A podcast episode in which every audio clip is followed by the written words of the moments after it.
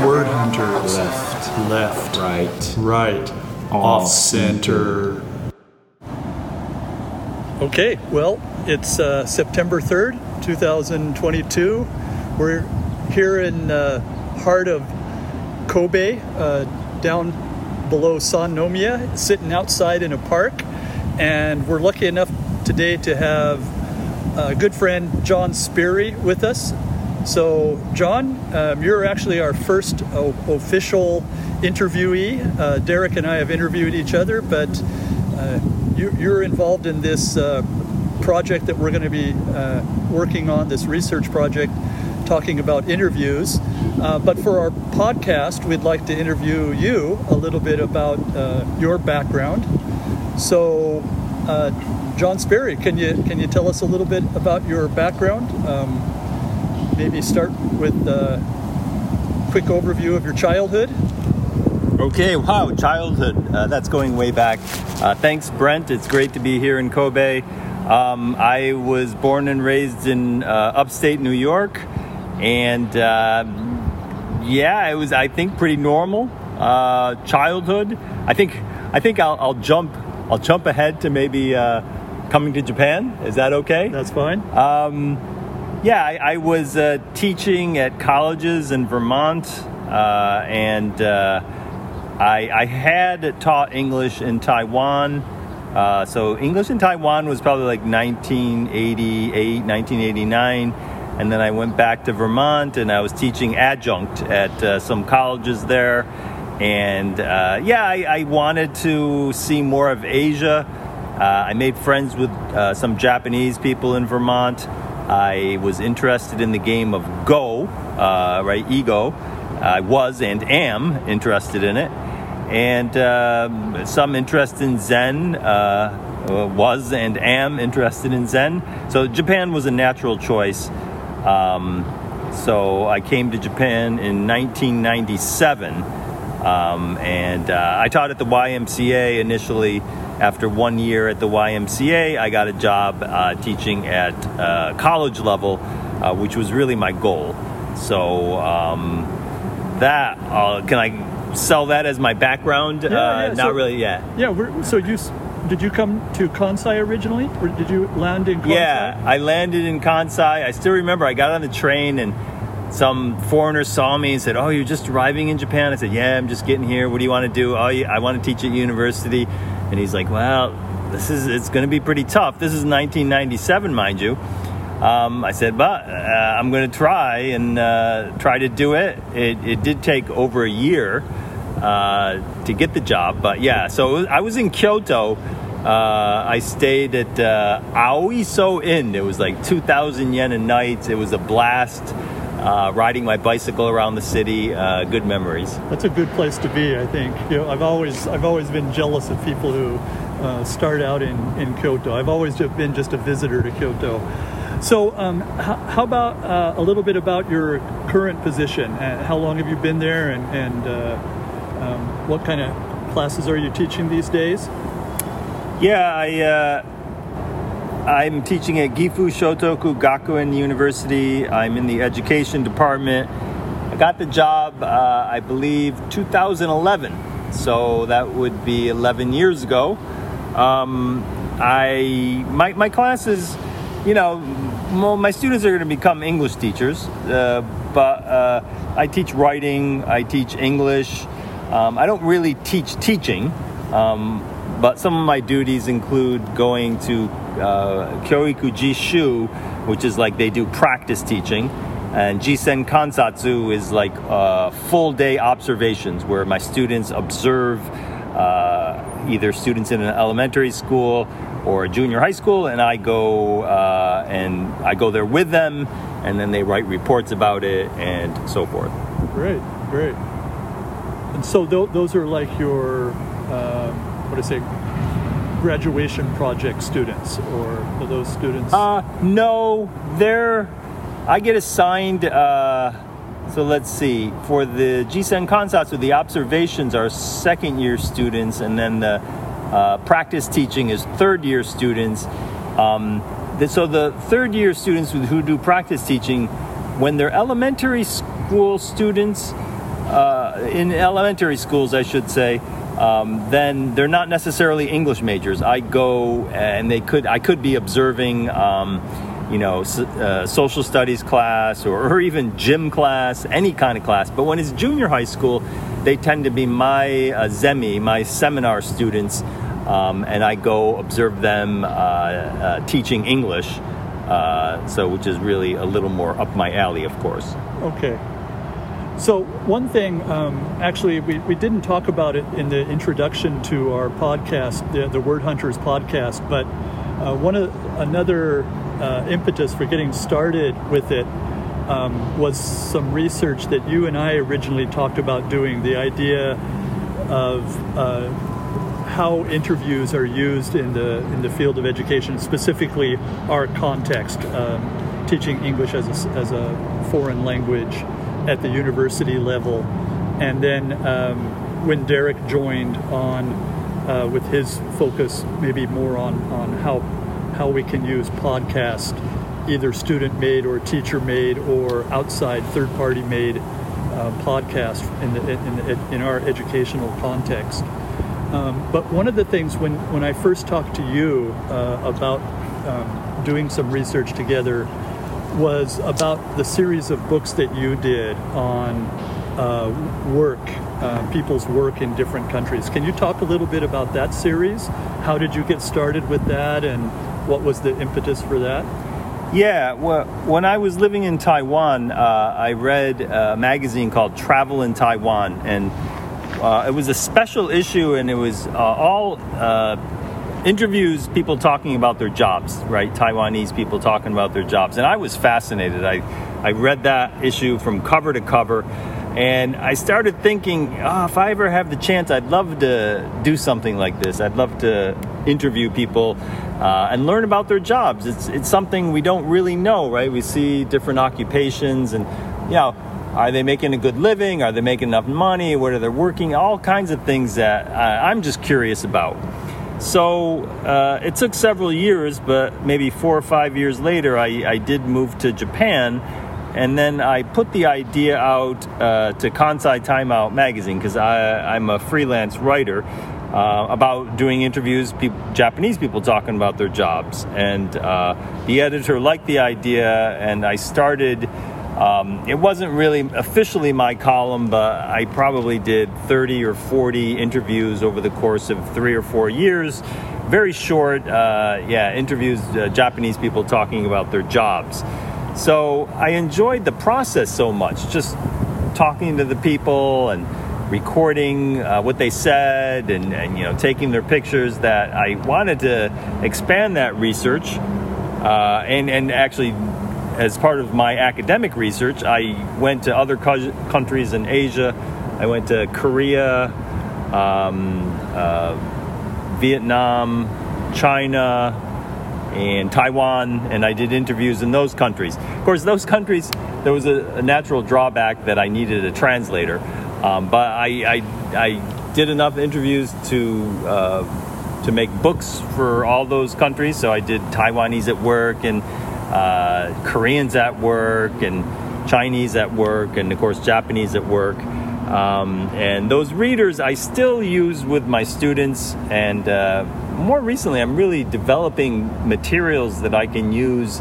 Um, with those, in, yeah, with those, because the books are, are just question and answer, uh, and I, I think the nice point about it is your students are reading, but they're reading spoken language. Right. Uh, and also, it's easier than than anything native speaker because uh, you know either I was uh, speaking Japanese and then translated into English, but somebody was speaking a second language, which brings the whole level down, which is a good thing. It makes it more accessible. It makes it accessible, right, right, right, and it should be good for younger Japanese, I think, to learn about different jobs. Yeah, no, it sounds like a great, and, and that's one of the things that really uh, piqued my interest and, and then got me interested in doing this research together. So, do you have? Um, I'm wondering about um, like users. Um, you have some loyal users of those books who are using those for their own classes somewhere in Japan or other otherwhere. Well, I, am a very small publisher, and uh, some of my textbooks there are uh, other teachers using my textbooks. But uh, as far as the at work series, I, I mean, other teachers have bought them. I, I don't think there's really regular users because they're not they're not textbooks. They're they're just they're just question answer uh, format. So well, one of my goals is to uh, uh, publish or provide a lot of these. I've been developing all kinds of worksheets um, that go along with the textbook. So, for example, I have worksheets where students read an interview about a job and then they fill out the personal appropriateness of that job for them. So they think about their personality and they write, they rank it. Is that job appropriate for their personality? Why or why not? And then they they write a few sentences uh, explaining. Uh, and then another worksheet is about the um, benefit or harm that the occupation provides society. M- mostly benefit, it really is. But uh, yeah, what what does that occupation offer society? So, and I give them examples, and uh, that works out quite well. They, they fill out that, those worksheets, uh, and it gets them reflecting about different jobs and, and what they do for society and, and uh, how, they, how they might relate to those jobs. Yeah, that, that sounds exciting and, and, and useful. It makes me think of something that I just saw recently. This is a complete sidebar, but um, there's a website out there that you can type a job in and it'll give the likelihood that AI will take that job. oh, interesting. So yeah, that that might be something that you could add to that. So. Well, I'd be interested because you know I supported Andrew Yang, who talked a lot about uh, AI taking over, especially truck driving jobs. That it's going to be you know self self driving cars uh, so there are a lot of jobs, uh, and I read up uh, a lot about even surgery. Right, surgeons are relying more and more. It's not going to take over. It's not going to uh, completely replace. Replace, but uh, you'll need fewer surgeons in the world because the machines are doing uh, the he- the heavy lifting, really, and the surgeons are just kind of operating and overseeing. Right complete sidebar. Um, but that, that actually takes me back. Um, you, you, mentioned uh, the publishing company. Can you tell, tell us a little bit about how that got started or how, how you got interested in that? And then um, how are things going now or what, uh, what do you see happening with, with that aspect of your activities? Uh, well, I call the company Global Stories Press. I call it because that's what it is. It's Global Stories Press. Um, I started a long time ago. I was doing global issues type materials. Maybe they were a little bit, uh, someone might say extreme. Uh, I wanted to cover uh, things that normal publishers wouldn't cover, like uh, child slaves, uh, child uh, soldiers, and to do the textbook, I just researched actual stories and the textbook just provides information about actual situations that young people around the world, uh, you know, difficult circumstances they have to face. Um, I think so. That that was a really long time ago, probably like 15 years ago. Um, I've since softened since then. I mean, I kind of feel like maybe the stories. I mean, they got into really details, graphic details about the kids being beaten or whatnot. So I've softened them a little bit, le- leaving a little to the imagination. Um, but that, that was the first textbook, and that was Global Stories. And uh, I use dictation a lot in the textbook. Um, I, I was really inspired by Ruth. Uh, I don't know how to pronounce her family name. War, Warjib, Nib. Have you ever seen it? Like it's got a bunch of consonants together. Okay. Uh, uh, and uh, she put out a book called Dictogloss, the Oxford uh, series teachers books, and uh, that really inspired me. Like it's not just straight up dictation. Uh, it's a much more creative kind of activity. So I, I kind of adapted that Dictogloss, and that was the main activity and then I plugged a lot of different content into different textbooks. So I have culture textbooks like around the world. Uh, you know, every chapter is about a different country. Uh, then the global issues. So I have global stories and inspiring solutions. Uh, and then academic uh, series, which is uh, science, just overviews of all the science topics that you might appear that might appear in university and humanities. And another textbook is called Humanities. So um, yeah, just plugging a lot of content. It's kind of a content-based approach, uh, utilizing uh, dictation or dictogloss. And, and you do all of this out of your house? I do it all of yes, it's all outside of my house. I have a distributor, and that's uh, English Books Japan. But uh, I'm kind of a one-man show, which has good points and bad points. I know you've published other people's books as well. I know Jim Jensen. You know, I read his book, and, and that was fascinating. And how did that come about? You, you knew Jim from? Yeah, well, I mean, we first, first, yeah, I'm, I'm good friends with Jim, and first it was his nonfiction book, and I know he was looking for a publisher for for years, and I used to tell him, well, let me take a look at it. Uh, you know, I wouldn't mind reading it. I'll give you some feedback. So he kept getting rejections, and finally, eventually, he shared it with me. Uh, we weren't really talking about publishing at that time, but I read it. I caught a lot of minor errors, but I loved the book. I thought it was a great book. It was about his travels around the world. Six years he traveled around the world. So then I said, well, let's self-publish it. Um, I have some character flaws, and one is that I'm excessively optimistic, and I I believed we could really uh, get it in bookstores. I just thought this is a really good book, and it was more my suggestion that we printed a thousand copies, and we sold about twenty. Oh. So uh, we we took a bath on that one, but that that was a nonfiction book. That is not for students. We never tried to uh, sell it to students. Uh, and then, despite, despite that huge failure, Jim came back to me with his textbook. So he had a textbook. So that one I, I published uh, through Global Stories Press, and uh, we worked together on it. And uh, well, well, he he made the textbook all himself, but I mean, I I from the publishing end of it. Helped him get it Uh, published. yeah, yeah. So that that's the one uh, textbook that uh, Global Stories Press publishes. That's not mine. All right. Good. Good. Okay, so I think maybe we'll, we'll finish up, and uh, I think I warned you about this earlier, but maybe some uh, rabbit hole or something that really uh, gets you excited these days. Can you talk about? Uh, if, I want to please narrow it maybe just to one, because I know in my talks with you before we can keep on going for hours and hours, but for today's purpose, uh, maybe just one. And, and you mentioned maybe the interviewing and how we and how your interest in interviewing and how that might relate to the research that we might do together. Yeah. Uh, so, for example, I don't I don't see it like so much as a rabbit hole, but um, my interest in interviewing people. Sure. I mean, I, I love, for example, Humans of New York. So, do you know that? That's I don't. Wow. Okay. So his name is Brandon, and he started out just talking to people on the streets of New York City, and it's it's blossomed into this enormous project where, uh, you know, people invite him to other countries. He's traveled around the world, and uh, he has books out and millions of followers. And it's just a simple uh, question answer. It's kind of everything the internet promised to be. Just very simple and, and just very human oriented. So, um, yeah, I mean, I, I, I dream of uh, doing more interviews. I, I haven't in recent years. I, I want to do uh, um, Ainu at work. Yes. So just find out what are Ainu people up to these days. I know young Japanese, they're a little aware of like Native Americans or Aborigines, but they don't really know about Ainu. So they'll like learn a little bit about the Ainu people and uh, give them, you know, some voice. yeah, give them a voice. What are they up to? And satisfy my own curiosity.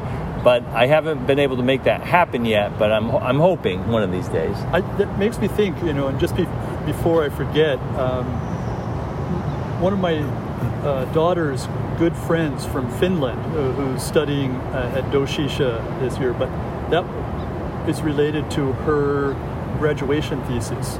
I don't know specifically what she's doing with the Ainu. It's not specifically about their work, Right. But, but she's doing some research, and she might have some connections. So I'll try. Yeah, I'll yeah. try to Please put you in uh, touch. mention to her. Yeah. Good, good. So, what do you think's next? What's your kind of next project in, in in terms of interviewing? Will that be the next one, or you have something? Uh, in terms of interviewing, yeah, yeah. I, I think I still hope I can make that happen. I sometimes dream of going back to the people I interviewed, like finding some of the people I interviewed ten years ago and following up, because I always ask, "What about the future?" And in Chinese at work, I did do that. I went back to a few people, anyways, like two, three years after the fact. Right. And I caught up with them to see what they're up to. And it's really a fascinating addition, especially in the context of how did they answer, uh, what about the future? And then, you know, 10 years later where to they ask end them up. where they end up. Uh, so try to track down a lot of the people that I, I previously interviewed. Of course, I have their name, and with social media, um, I might be able to find uh, a bunch of them, many of them. Certainly not all of them. But Good. Uh, on our, our walk today, as we were walking, uh, we were talking about um, what makes a good interviewer. Um, I want to get this on on tape, Okay. on, on the record. So what do you think um, makes a, a good interviewer, and what makes a good interview? Well, I'm not of the mind that the interviewer should be um, silent or should not n- not in in uh, interject in the interview at all. I'm not of that mind. I, I feel it's a conversation between two people. The focus should certainly be the interviewee, um, but. Uh, you know, the, the interviewer, uh, as we mentioned before, I'm, if the interviewer is really listening carefully, he or she should pick up on, you know, something that needs further explanation or something that doesn't sound quite right. You know, as an interviewee, uh, I, I want the interviewer to challenge me if I say something um, that doesn't seem, yeah, that doesn't seem right, that seems a little off. So I, I think yeah, I think it should be an interplay. I think the interviewer has a has a, a pretty big role, um, and uh, but yeah, to maintain the focus uh, is the trick to it. Do you have one example of, of uh, the best interview you've ever done or ever heard? Um, Well, it's because we talked about it. I, I I'm not sure. I don't think best, but I, I'll tell you the story about the Malaysian woman. Okay. if you like it's Sure. a little controversial. Uh, but I was interviewing her, and she's in marketing. She was telling about marketing, and and she described it from my point of view as if she's trying to fool people to get to buy a shampoo. Uh, that- That's the way it sounded to me. So I asked, "Does it? Do you feel bad, like trying to fool people that way?" And she said, "Well, marketing is no different from any other occupation. That uh, you know, like if you're a journalist, you're fooling people just the same way a marketing person." I, I, I didn't think I thought that was disingenuous, and you know, I, I was the interviewer. Uh, I don't feel I like uh, got hostile in my attitude, but I did kind of challenge her. Um, you know, I said, "Well, if you're a journalist, if you're doing your job, you're not." being deceptive. You're, if you're doing your job, you're you're telling it straight. Whereas marketing, if you're doing your job, you are fooling people. So we kind of had a back and forth, like along those lines. It, it was it was a little tense. I would call it a little tense, not a big deal. But you know, a friend. We, there was a bunch of friends happened to be there, and they weren't too happy with me because she was like their friend. She wasn't my friend, and then it was like, you know, I didn't know you were going to do a hostile interview, but.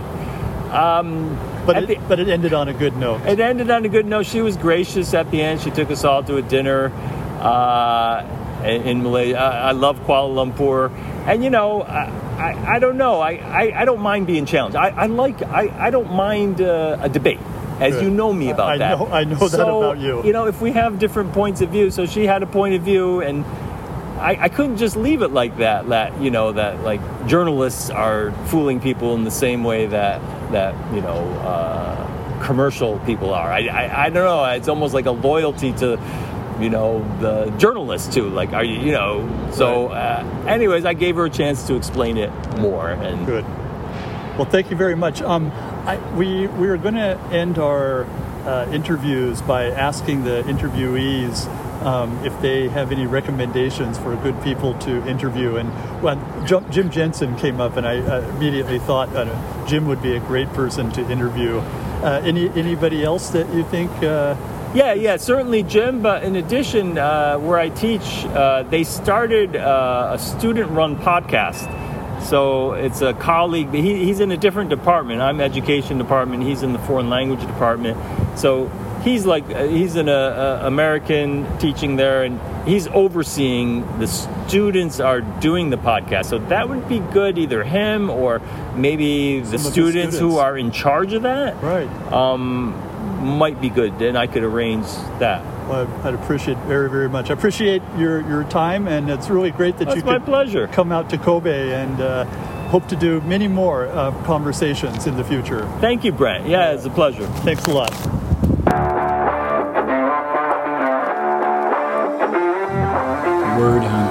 Word hunters. Left. Left. Right. Right.